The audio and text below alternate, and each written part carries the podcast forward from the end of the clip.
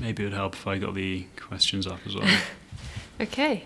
Hello, everyone, and welcome to season four of the Another Startup Story podcast with Carmen.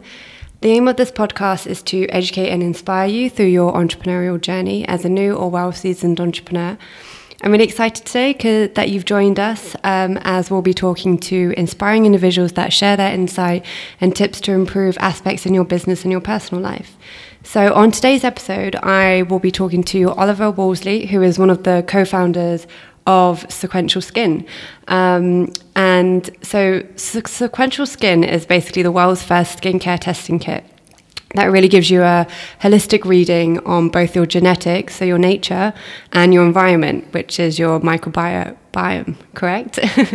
and in 2018, Sequential Skin won the L'Oreal Research and Innovation Startup Challenge, which has pushed their way to the front amongst 160 other startups. With a strong academic background in biological science, I'm keen to find out where his entrepreneurial journey began, and we'll also be covering some tips on how to get good skin. So, welcome to the podcast, Oliver. How's it going? Thank you. No, good to be here. Thanks so much. Yeah, thank you for joining. You've just come from the lab, right? just straight from the lab, yeah, processing samples. Um, so yeah, it's cool. It's nice to be in this kind of trendy area of Singapore. yeah, we're currently recording the podcast in um, Crane co-working space right now. So just for the benefit of our listeners, do you want to just introduce yourself and tell us where you're from and what brings you to Singapore and how long you've been here?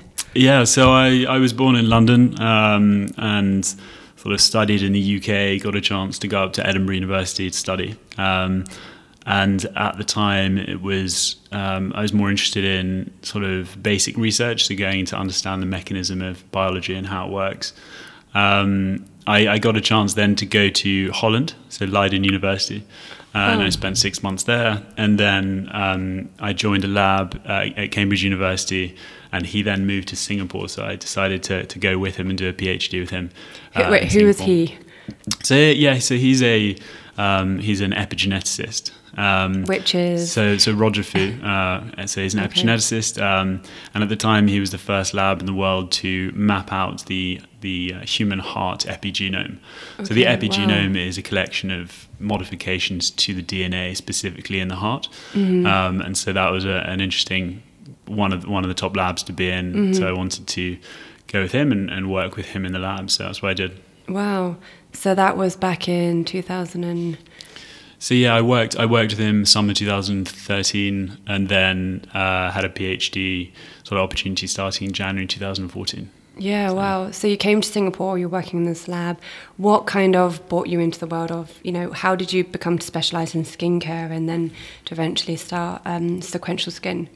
Yeah, so skincare wasn't necessarily the, the obvious choice, yeah. um, but I was always interested in, in genetics, epigenetics, and what we know now is the is the microbiome. So, mm-hmm. um, you know, a collection of microorganisms on on the skin or in the gut, um, and these.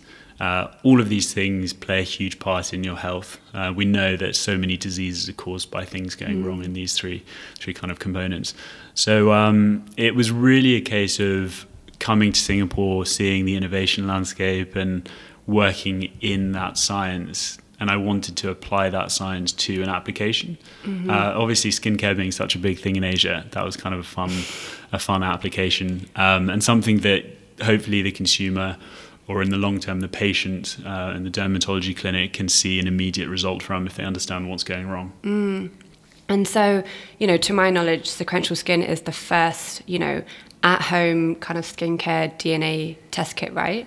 So, you know, I'm sure a lot of people have done the kind of um, DNA test kits for their gut or for, um, you know, when you test for your hereditary and your ethnicity but I don't think there's many for testing skin. So tell us a bit more about how it actually works. And I mean, I've actually done it, and it's quite it's quite easy to use. I thought it'd be a lot more elaborate, um, elaborative, but um, it's super simple. But yeah, maybe if you just want to tell our audience a bit more about how it works and what a, a client would expect to get from their report. Yeah, so the one the one thing that we noticed when we started exploring the area of skincare, it's something that there's not a really good scientific solution at this stage to understand your skin. There's there's things like imaging, um, but we went to the extent to go to these clinics and go to these retail outlets and take images of our skin and come back uh, mm. a few mm. minutes later or ask them to redo it, and the report's different. Um, so even the more sophisticated algorithms are going to get it wrong, um, depending on the lighting, the angle, all these things. Um, you can use questionnaires to personalize and understand people's skin, but it's user biased, and a lot of the time the user doesn't necessarily know these invisible changes. Mm-hmm. Um, and when we looked for a solution that was, uh, as you say, similar to a DNA genetic kind of company, we didn't find anything that incorporated both your, your DNA, so your nature, and mm-hmm. your nurture, which is the environment. Yeah. And we can measure the skin microbiome for the how the environment is affecting your skin. So yeah. Yeah. So t- to look at, you know, if I get my, I'm going to get my report up because it's a super detailed report and it breaks it down. Do you want to just dig? I kind of want to dig a bit deeper into the environmental factors of the skin. So um, you have, uh, from what I remember, obviously SPF, um, hydration. Um, maybe you can kind of share a bit more about the, the five components and. Yeah, so we, we try to make it as, as simple as possible whilst also containing the useful information that you need for your um, for your skin. So we look at five main categories, um, and and that is sort of hydration, um, oxidative stress, sun protection, and um, uh, what else are we what else are we looking at? Um, firmness that was it. firmness so elasticity is, is another category we look at as well. So we, what we do is we we know that genes are involved in those those categories. Um, and then what we do is we um, we look at whether you have mutations in those genes that are involved in those categories. Mm. So, for example, in firmness, it's involved in elasticity, and you have genes such as collagen and elastin that are important in how firm or how elastic your, mm-hmm. your skin is. And if you, we, we, know that if you've got these mutations, there's years of um, published work to say that you um, will there's a chance that you will develop um, sort of less firm skin in the future. Mm. So that's more of a, a, preventative thing. And then on top of that, we add on the skin microbiome diversity, which diversity is a measure of how many different bacteria is on your skin. And we know that um, with all the all the published work now on the skin microbiome, the more diverse the bacteria is in your skin, uh, generally the healthier your skin is, mm-hmm. and you're looking after your skin better you're using products that are uh, friendly and healthy for that. Um, and you're not wiping it all off, which is yeah. Because I think you know we were talking before um, about how a lot of people actually have a really thorough skincare routine and they're really diligent and disciplined with their skincare, but they end up getting really weird breakouts, and it, that's because the product they're using is too harsh, right? So it's breaking the barrier of the skin um, and causing these breakouts, which is quite interesting. Yeah, there's so many there's so many years of, of work now on the skin microbiome and how important it is. So you know, in the past, these big companies would be using alcohol and preservatives mm, in, their, in their products for really extending shelf life as preservatives. Um, but as, as we know now, these uh, these ingredients were really stripping the skin microbiome and removing what is the front line of, of defense against the environment. So yeah, I guess like when so in my report, I get a lot of in- ingredient recommendations, which I find really interesting because. I mean, obviously look at the back of any product and don't understand any of the ingredients, and it's, it's really difficult for someone who doesn't, you know, um, really have a scientific background to understand what any of these ingredients mean and what's good for you. So that's been really helpful. Um, I guess you know the kind of the key ingredients that I see keep coming up is like, you know, obviously ones to avoid, I mean, is obviously alcohol, um, you know, benzoyl peroxide and what why why is alcohol so bad for your skin as in what's the scientific uh, reasoning behind it yeah so we we use alcohol in the lab to to sterilize things um, mm.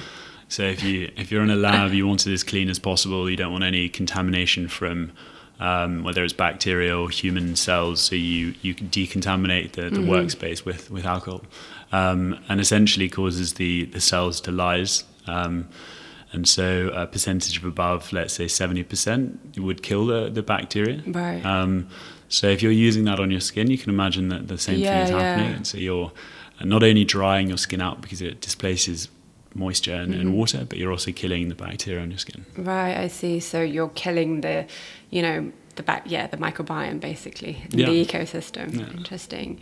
And what kind of other ingredients would you generally like? What kind of ingredients can you advise to our listeners to look out for, from a more generic perspective, I guess? Yeah. So, so that's that's really where um, that's really where our skincare director Petrony comes in. Um, she's joined us. Uh, she joined us uh, last year, mm-hmm. and and she's a pharmacist by training, so she comes in with the ingredient sort of expertise. Right. Um, and so yeah, there there are definitely good ingredients you can you can look for. Um, in in your reports, and and one of those is more targeting sort of the skin microbiome, so using um, things like prebiotics and, mm-hmm. and, probiotics in your in your skincare. Right, so right. if you can look for that, then that's advised if you've got sort of a less diverse skin microbiome. Um, but we're understanding more about how these ingredients are negatively influencing your skin sort of as we're building this yeah, database as well exactly it's so interesting because just i think there's so many factors like not only hereditary but obviously externally where you live like the food you eat the climate um, the people you're around i guess you know um, in terms of why why do you think it's taking so long for this skin DNA um, test to come out? You know, because I think a lot of like I know a lot of my friends have just been doing trial and error for so long. They've just you know they take recommendations of beauty products from their friends or family or what their mum used to use, and so why do you think it's taking so long for this to for this product to come out? Yeah, I think I think it's a it's a good time to to be doing this because people are more aware of um, I think it's a cultural thing. People are more aware that they need to be preventative in, in their lifestyle and healthcare. Mm. Um, and the other thing that we noticed was that there, there is a large number of consumers out there that uh, try lots of different products and get frustrated with not finding the right product for them. Um, and it, it could be an endless thing where you're constantly spending money on different products and you're not finding the right one for your skin. Yeah. But actually, if you come in with a more insight into what your skin needs, then you start at a good point and um, and you don't need to spend lots of money mm-hmm, to exactly. find it. Um, so I think that's that's probably it's probably that understanding that you know preventative health is a big thing now in our generation, mm. um, and people are more interested in that. Um, technically, it's become more accessible.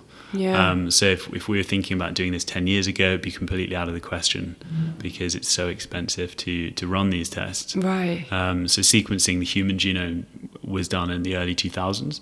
And at the time, it was you know a billion US dollars to sequence a one single mm-hmm. human genome, and now you can do it for companies are claiming you can do it for kind of under 200 US dollars. Interesting, yeah. And that's sequencing everything. So you, are not looking at specific markers, mm-hmm. but you're sequencing the entire human genome, which is a lot of a lot of work. So it's three billion letters of DNA, wow. and to make sure that you're you're looking at or you, you've got a lot of confidence in each of those letters, you need to sequence it to a certain depth. If mm-hmm. that makes sense. Yep. Yeah.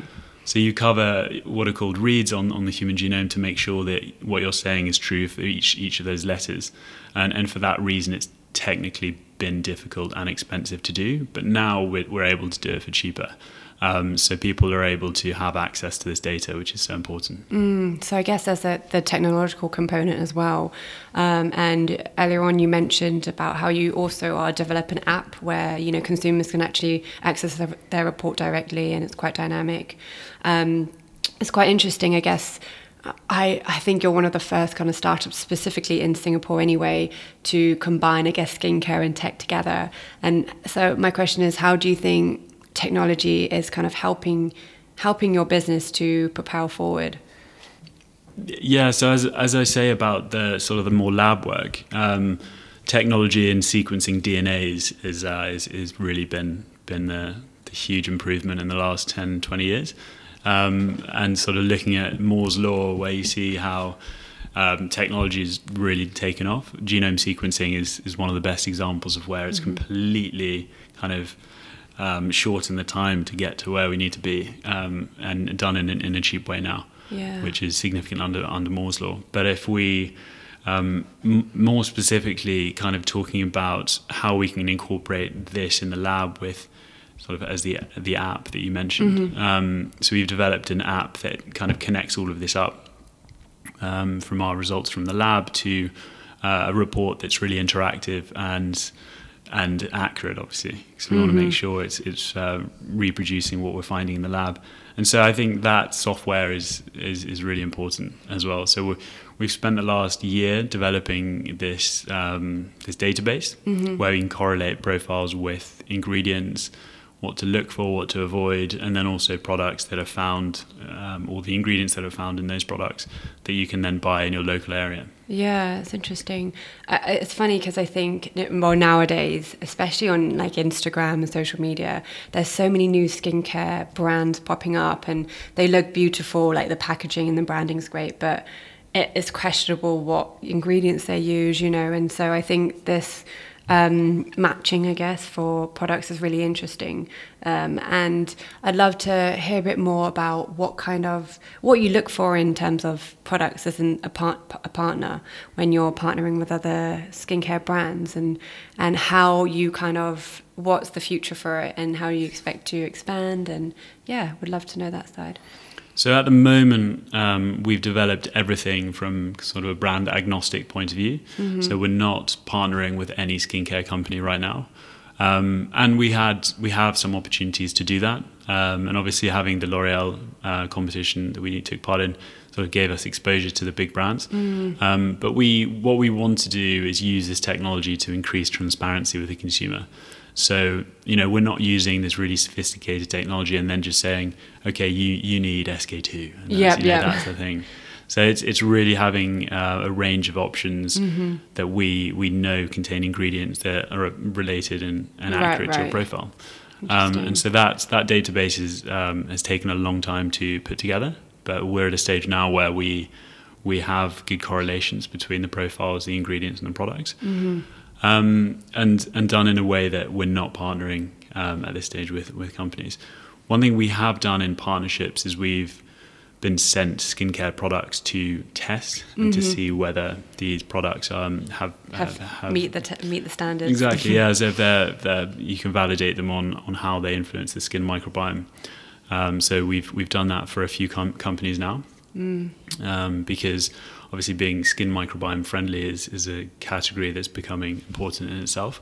Um, so yeah, so and we're finding some really interesting things with those companies where we do more sequencing studies. So we mm. look at mm. all the bacteria on the skin. Yeah, we find that um, we're able to. Our before and after the product, we're able to see a, a maintenance of the skin microbiome, if not an increase in the diversity of the skin microbiome, which is quite surprising to see.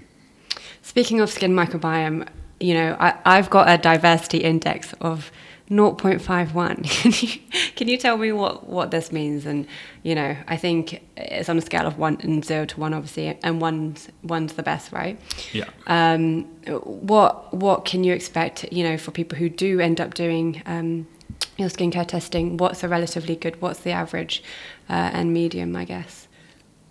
Yeah, so we we look at um, we look at a diversity index, uh, which uses um, an equation that looks at basically the diversity of, of bacteria that we find on your skin, um, and it's between zero and one, as you say. Um, and obviously, the nearer to one, the the more diverse the bacteria is right, in your skin. Okay. Um, and it's a good measure to understand uh, the different um, you know, sort of equal levels of, of the good and the bad bacteria. Um, I would say the average we've seen so far is probably between 0.5 and 0.7. Um, okay, so, so, you're so just below. you're, you're, nearly you're right in the right in the middle okay. on the lower okay. end. um, but we do in some in some cases find it's much less, so kind of 0.3 or 0.4. Um, Interesting. Which um, and we've tallied this up with when we understand their skin profile, their mm. skin routine. Okay. Um, you know, they're using specific things that are actually removing the bacteria right, or, or increasing that lack of diversity. Yeah, because the recommendations that you have here for me is obviously to eat clean on the inside as well and have more fermented uh, foods that like such as kimchi and kombucha, which is interesting. And obviously hydration and rest. And um, uh, last week I interviewed a fitness. She's a within the fitness industry, and she was talking about the importance of rest and everything, and the five facets of wellness, I guess. So um, yeah, it's kind of hard. I think people kind of want these products to have some be like a magic potion, you know, but everything is all you know interconnected. So yeah, there's yeah. Uh, there's so much more to it than just the ingredients you can have in your skincare. Yeah.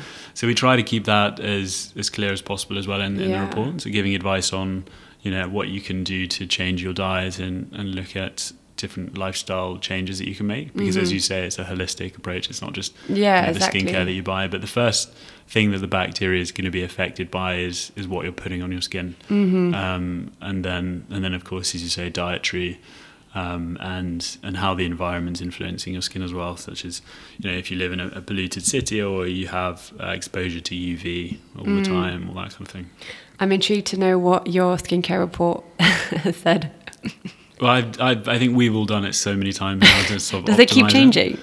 Interestingly, the uh, we'll say obviously the genetics doesn't change. Yeah, it's what you're, it's what you have. You hope, you hope it doesn't change. Um, it doesn't change. Okay. Um, I shouldn't confuse the listener. Um, and and then your skin microbiome is the thing that's changing over time. So that's the environmental influence. Um, and and yeah, we've we've done so many experiments now where we've used all the all sorts of different products and cleansers mm. and things that strip the the skin microbiome, and we see such a big change. really? You, yeah. Wow. So for like generally, how long is the cycle? I guess for it to have an effect using the product. So if you're if you're using something as simple as a an antimicrobial soap or, or a bar, just a bar of soap, mm-hmm. um, you you see differences within hours of, of removing wow. the, the bacteria on your skin. But the first thing, so if you imagine, and it's similar to the gut, if you imagine that if you use antibiotics in your gut, if you're mm-hmm. prescribed antibiotics because yep, you've yep. got um, food yeah, poisoning, yeah, yeah. Um, it removes everything. So it kind of starts it's as like a, a complete, a, yeah. detox is probably not the right word, but yeah, so clear out.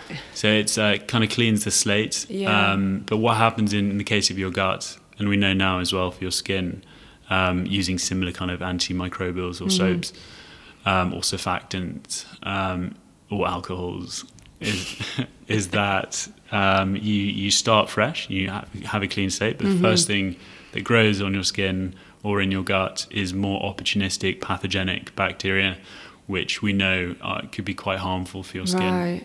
Or your gut. Yeah, interesting. So, in, in the case of your gut, and it's more of a sort of health and disease example, but mm-hmm. um, patients that have something called C. diff is a bacteria that's really aggressive mm-hmm. and grows very quickly and colonizes the gut. So the the treatment of that is is antibiotics to remove it. Yeah. But again, if you're not if you don't remove 100% of the bacteria, the first thing that regrows and dominates the, yeah. the gut is, is the C. diff bacteria. So you have this kind of vicious circle, circle mm. that just gets worse.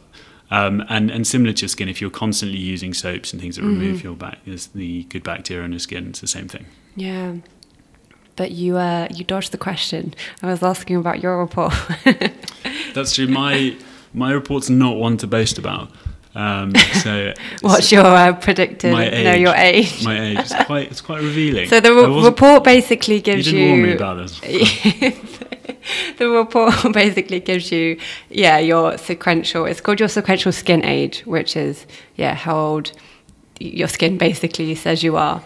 Um, but you don't have to share, it's fine. yeah, so we calculate the sequential skin age based on everything. So based on your genetics and your skin microbiome, but all the mm. categories combined um, to really understand. You know, if you have, let's say, bad, um, well, not bad, but suboptimal genetics, which mm-hmm. you can't change, then you could have a very healthy skin microbiome and you can improve the score because of that. Um, in in certain cases, um, in ethnic groups, you have different genetics, obviously. Mm-hmm. So we're we're aware that, um, for example, the Caucasian data set of genetics is slightly different to the Asian data yeah. set. Um, and obviously, then you go into the specific regions of Asia, and it's it's mm-hmm. different between different countries.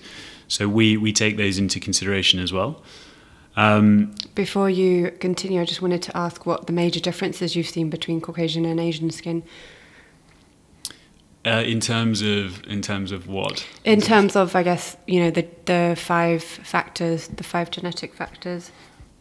So I think I think the most obvious um, category that's linked to to ethnicity is probably found in in the more kind of sun protection type mm. type group, which okay. you can imagine has been uh, evolved over a long, a long number of years. Yeah, uh, and the Caucasians uh, uh definitely needing the SPF. I mean, I wear SPF 50, to be honest. Yeah, you know, I'm just yeah. When I was much younger, I was always out in the sun, no SPF, but now I'm just like petrified of just yeah, because I get so many so, so much sun damage. But I think yeah, for sure, definitely for Caucasian people, you have to don't know if they have any higher. Yeah, so typically they're they're sort of at higher risk of, Mm. of sun damage um, to to sort of long term sun damage, Mm-hmm. um, which is more kind of um, general rather than uh, focal, if that makes sense. But um, as, as you as you know from the UK, um, people are less less bothered about the Yeah, sun. so- totally. So, they go on holiday and just get and absolutely the fried. limited sun that we get.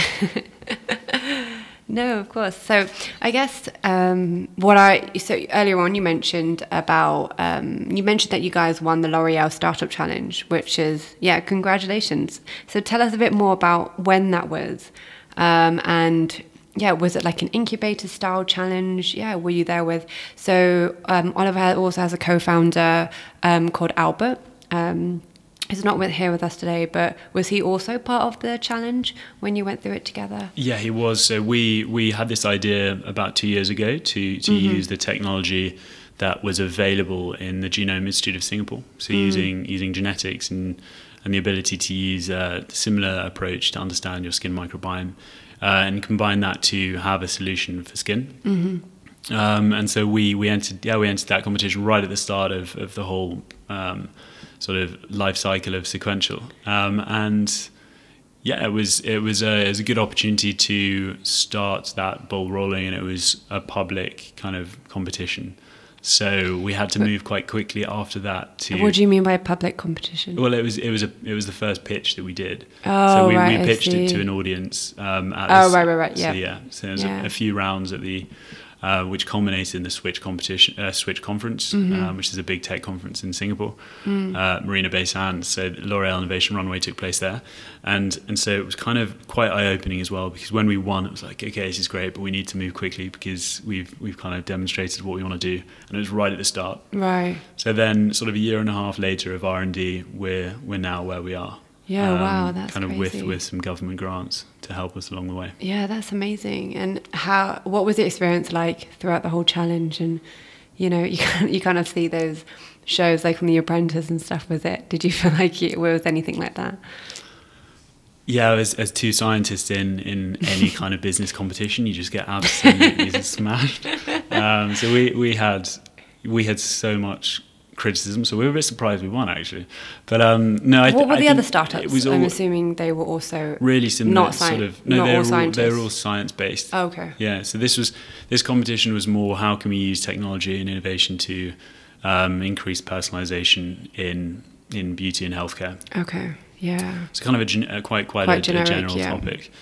Um, so it was, it was largely scientists that pitched, Mm. um, and you don't, as a scientist uh, in your PhD, you don't get training on how to, to do a business The pitch. business acumen. Yeah. So um, so that was good. That was just really good experience. But um, yeah, Albert Albert was very much involved, and um, and it wasn't an incubator so much as it was just a competition. yeah. So they gave us um, a grant, which was a government grant actually after that. Amazing, yeah. And what kind of, you know, when you were going through that competition, do you remember what you were doing to try and upscale on the business acumen side of things and try and, you know, help with even writing pitch decks and everything? It's probably not what you do on a day to day basis.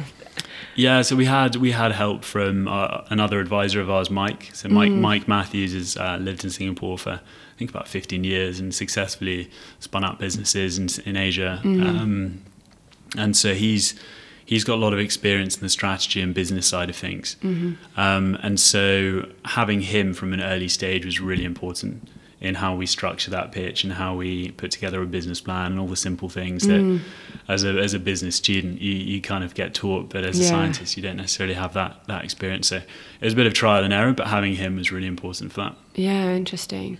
And so, what do you think has been the biggest challenge for you throughout this whole journey so far?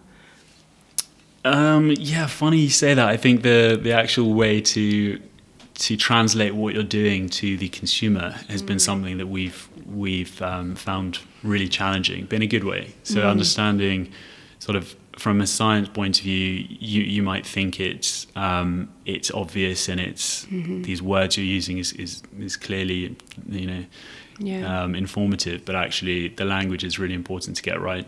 Um, and, and the skin microbiome people are, I think, becoming aware of, um, but it's something that's still taking a bit of time for everyone to kind of get on board with how important it is. Yeah. Um, people realize gut health is important um, which is largely to do with your gut microbiome. Mm-hmm. But um, that translation to the skin microbiome is something that needs a bit of education. Yeah, well. but th- but that's really interesting, I guess, because I mean, I guess as a scientist, you assume it's like second knowledge you. You've been doing it for so many years. that your industry.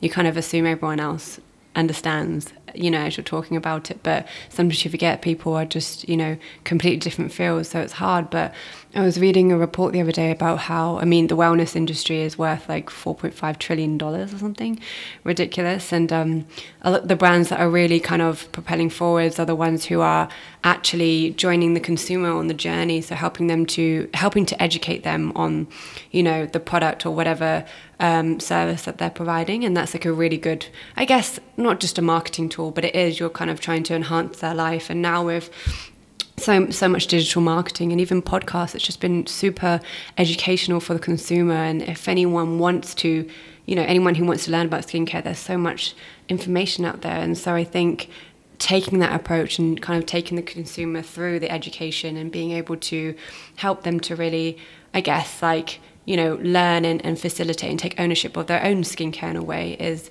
probably the approach that um, would be best for you guys, right? Yeah, no, that's that's completely right. Um, and also engaging people that have access to these consumers that you know, like yourself. This is, this I know. I've had great. so many questions. People DM and be like, "I want. How do I get this?" Yeah, you know, but, it's, but it, you're sold out on the website right now. But it's good that oh. you're so. But it's good that you're um, you're able to. You know, we we can have conversations like this to to explain our technology in, in sort of laypersons and and you can ask the questions that are representative of everyone else. Yeah, is, exactly. Um, which no one should be afraid of asking in science. I mean, I'm I'm Nat Keno in the class asking all the questions. No, but I was saying to you earlier on, I think during COVID, I just you know everyone was locked down. I had so much time at home that I ended up getting really into skincare and just trying to really educate myself. Um, because it is confusing. It's really confusing, especially without you know anyone who doesn't have a scientific background. Um, and there's so many kind of blogs online which you just don't know which one to believe anymore. So you know when in doubt always trust the scientists i'd say. Well that's that's really what we wanted to do from the start. So we see sequential is more than just a skincare company. It's more of a longer term healthcare company and really mm. providing that transparency with um, with either skincare or healthcare. Mm. um, and, and and in the case of healthcare um, you've got dermatology which is kind of an old um, an old branch of medicine, mm. um, which if you're getting treated for a specific skin condition, um, you you might start on a on a treatment and go up the ranks as you as you as as, as the treatment doesn't work, for example. Mm-hmm. Whereas if you come in with a more personalized medicine, kind of personalized um, approach, you can um, you can target the exact issues mm-hmm. and understand how best to, to treat that problem. So yeah, so transparency is the big thing, and and we've we've noticed in skincare it is a big it's a it's a big market, but it's kind of it's also met with a lot of like a lot of hazy sort of no, totally. claims and people saying what they it's want. It's like weight loss as well. It's just another one of those convoluted markets where people, you know, not in the industry just get you know taken advantage of by marketing really.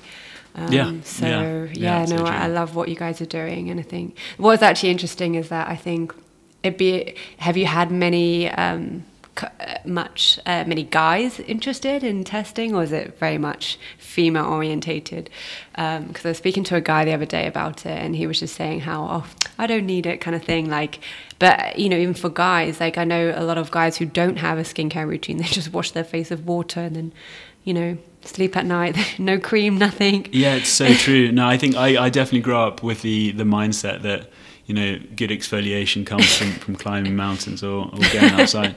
but um, I think as you're living, you know, if you have to live in a big city that's polluted and obviously you're exposed to toxins that you wouldn't have in the mm. countryside, um, being aware of it is really important. Um, and we're seeing more and more men actually being interested in this space. I think more more so in Asia than, than oh, in, really? in, Europe um, at this stage. But it's it's not the consumer who's like um, it's an additional thing that they want to try. It's the consumer who says, um, "I have no idea where to start." So right, probably your friend might say, "It's not. I don't see the value of it," but um, if you decide to start, then where do you start? Yeah, and that's exactly. A good, a good starting point to start with yeah. sequential. Yeah, totally. I wish I'd heard about. Well, I wish you guys were, you know, you know around when I was much younger in a way. Um, but I'm in, intrigued to know what if you have a skincare routine and what it is. I I mean I think this this is I'm definitely uh, if there's any sort of people listening that, that don't have any experience in skincare, I guess they they feel more confident when they know that I, I don't have a huge amount either um, in terms of my own skincare. So okay. I've I um everything I've learned is, is the last couple of years um, kind of marrying our technology with um, our pharmacist who's a skincare sort of expert mm-hmm. and understanding what ingredients and things are best. Um, sort of knowing knowing knowing that I think having um, a cleanser, a moisturizer is really important. the basics, the, yeah. re- the really going to the basics, but also um, making sure that the ingredient list is is not too extensive, mm-hmm. and you're mm-hmm. going for ingredients that are or products that contain less ingredients, um, void of alcohols or surfactants and things that can remove your skin microbiome, mm-hmm. as we discussed. Um, and then and then just drink as much water as you can. so um, exactly. So I yeah drink water. Yeah, my hydration level is quite low. What is it? My hydration 1.79 out of four. Is that really bad? So that's that's um it's, it's on the lower end. It's on the lower end. You're just trying to put me down politely. it's on the it's on the lower end, but um you know, there's definitely things you can do about it. I drink a lot of water though. It's weird. Maybe my body just doesn't absorb the water as much. Yeah, so that's was that, that that's in your kind of genetic category or your total? Uh, I actually did a um, not a skincare test, but a whole, I guess, general health body test. You know, when you stand on the machine and you hold the clickers, and then they give you a full report on your weight, body fat, etc. And I did this like a month ago, and my report was saying that I um, I don't absorb. I need to drink. I'm way dehydrated, but I drink so much water in the day. Mm-hmm. So it, she was saying how maybe my body just doesn't absorb the water very well. Um, so I need to kind of yeah have yeah. more fruits or whatever. Yeah. So the, the the the actual genetic markers we're looking at in the case of hydration um, are genes called uh, aquaporin genes. So okay. aquaporin is a gene that basically um, regulates how much um, sort of uh, how hydrated the cells are um, yeah. in in a number of different cell types and, and organs of yours. So. Um, in your skin cells, for example, you're more likely to have hydrated skin if you mm-hmm. if you if you've got the sort of optimal genetics in that category. Right, right. Um, and then the other side of it is is um, is a gene called filaggrin, which is a skin barrier gene. Um, and and the more kind of firm that barrier is, the more it can hold in the mm-hmm. moisture and the hydration as well. Yeah, so it's not as leaky. Um, yeah. So definitely internal things as well. It's not just drinking water full stop. Yeah, it's, exactly. It's sort of what born with it. sort of what you yeah what yeah. you have. But there's things that you can do which is important. Uh, so if I was to ask you to give three practical steps for our listeners on to, to, that they can easily implement today to get healthier skin, what would you say? Um, well, yeah, sim- similar to. I mean, it's actually what what my what my, my last answer was really um, in terms of drink water. In terms of the, drink water. in terms of the advice, it would be um, moisturizing your skin is really important. So um, straight after using a cleanser or washing your, mm. your skin, kind of putting moisture on moisturizer on straight away. Is that um, where your skin gets really tight? You know, when you wash your face and you, you leave it for a while before you moisturize and the skin feels quite tight. Yeah, it's just it's just lacking that hydration. Mm-hmm. Um, so so adding that hydration straight away is important, especially in, in Asia. If you're if you're in an air conditioned uh, kind yeah. of environment where it's quite dry in your room anyway. Mm-hmm. Um, I noticed that as whenever I'm. It's obviously really humid in Singapore, but in, yeah. in an air conditioned room it changes quite a lot. So if you're going to sleep without kind of putting some moisturizer on, then it's quite detrimental in the morning for you. Yeah, that's interesting. Um, but yeah, drink water, um, sun cream, which is probably more do as I say and not as I do. Um, but uh, yeah, sun cream is probably the most important thing in preventative skincare. Mm, so. There you go. Yeah. Nice. So I guess um, I usually ask um, our podcast guests a few more personal questions. So kind of moving away from skincare now. Um, but the first one is, what is your morning routine, if you have one? Yeah, first first thing in the morning is coffee, um, uh, followed by Usually everyone's first followed, answer. followed by several coffees. Um, no, I It's bad for your skin. No, probably is actually. Yeah. it's quite dehydrating. It's quite bad for your skin. Um, diuretics terrible. Just forget I said that. Um, I I try to get as much sleep as possible. So if I haven't slept in, um, then I I would wake up early, have a coffee. Um, in Singapore, I would aim to get to the lab to kind of receive samples or process samples. Um, if not, then sort of working working in an office around Singapore and um, and yeah, and sort of increasing that sort of knowledge on making sure we're up to date with everything in terms of the, the markers and the, and the targets we're looking at in the skin genetics and the skin microbiome. Um, and then obviously with the, the great experience of doing the business pitches, getting a bit more business experience, um, sort of helping, trying to, to improve the business plan and, and push forward with, with contacts and, and that space as well. Yeah, and um, how was it during lockdown for you? Obviously, not being able to go to the lab. Uh, was that quite difficult? It was quite tough. Yeah. it's not like you can just create a mini lab in your own home. I know that's so that's How- one of the Did, was everything just on pause then? Yeah, it was. Yes, everything in Singapore, everything switched towards COVID testing. So it was Yeah. a lot of it was um, kind of repurposing these labs for, Oh, for wow, testing yeah. samples. Um, so the Genome Institute of Singapore was involved in that. Okay. Um, we we have some lab space in in GIS, but also in in A Star Central. So we um, A Star Central is kind of where the main lab is. Right. Um, and we um, yeah that was closed I think for two months. So um, so yeah it was it, that was difficult, but it also gave us time to refine our software. So we we put everything into the app, and we're really excited to launch the new app, which Yeah, has I'm taken to see it. a number of months to put together. But that whole network of the profiles with Mm-hmm. the ingredients and products is something that's quite extensive on the on the back end of this of this app. So it took a it took a long time, but I think we're nearly there. Yeah, exciting. Okay. Um, next question. What is one book that's changed your life? Um, I think it's probably more on the adventure side. So um, I, I'm, I I love the outdoors, um, and if I am not in a in the lab, I try to be sort of on a on a adventurous trip somewhere fun. Um, and one of my favourite adventurers is a guy called Patrick Leigh Fermor. Okay. Um, Haven't heard of him.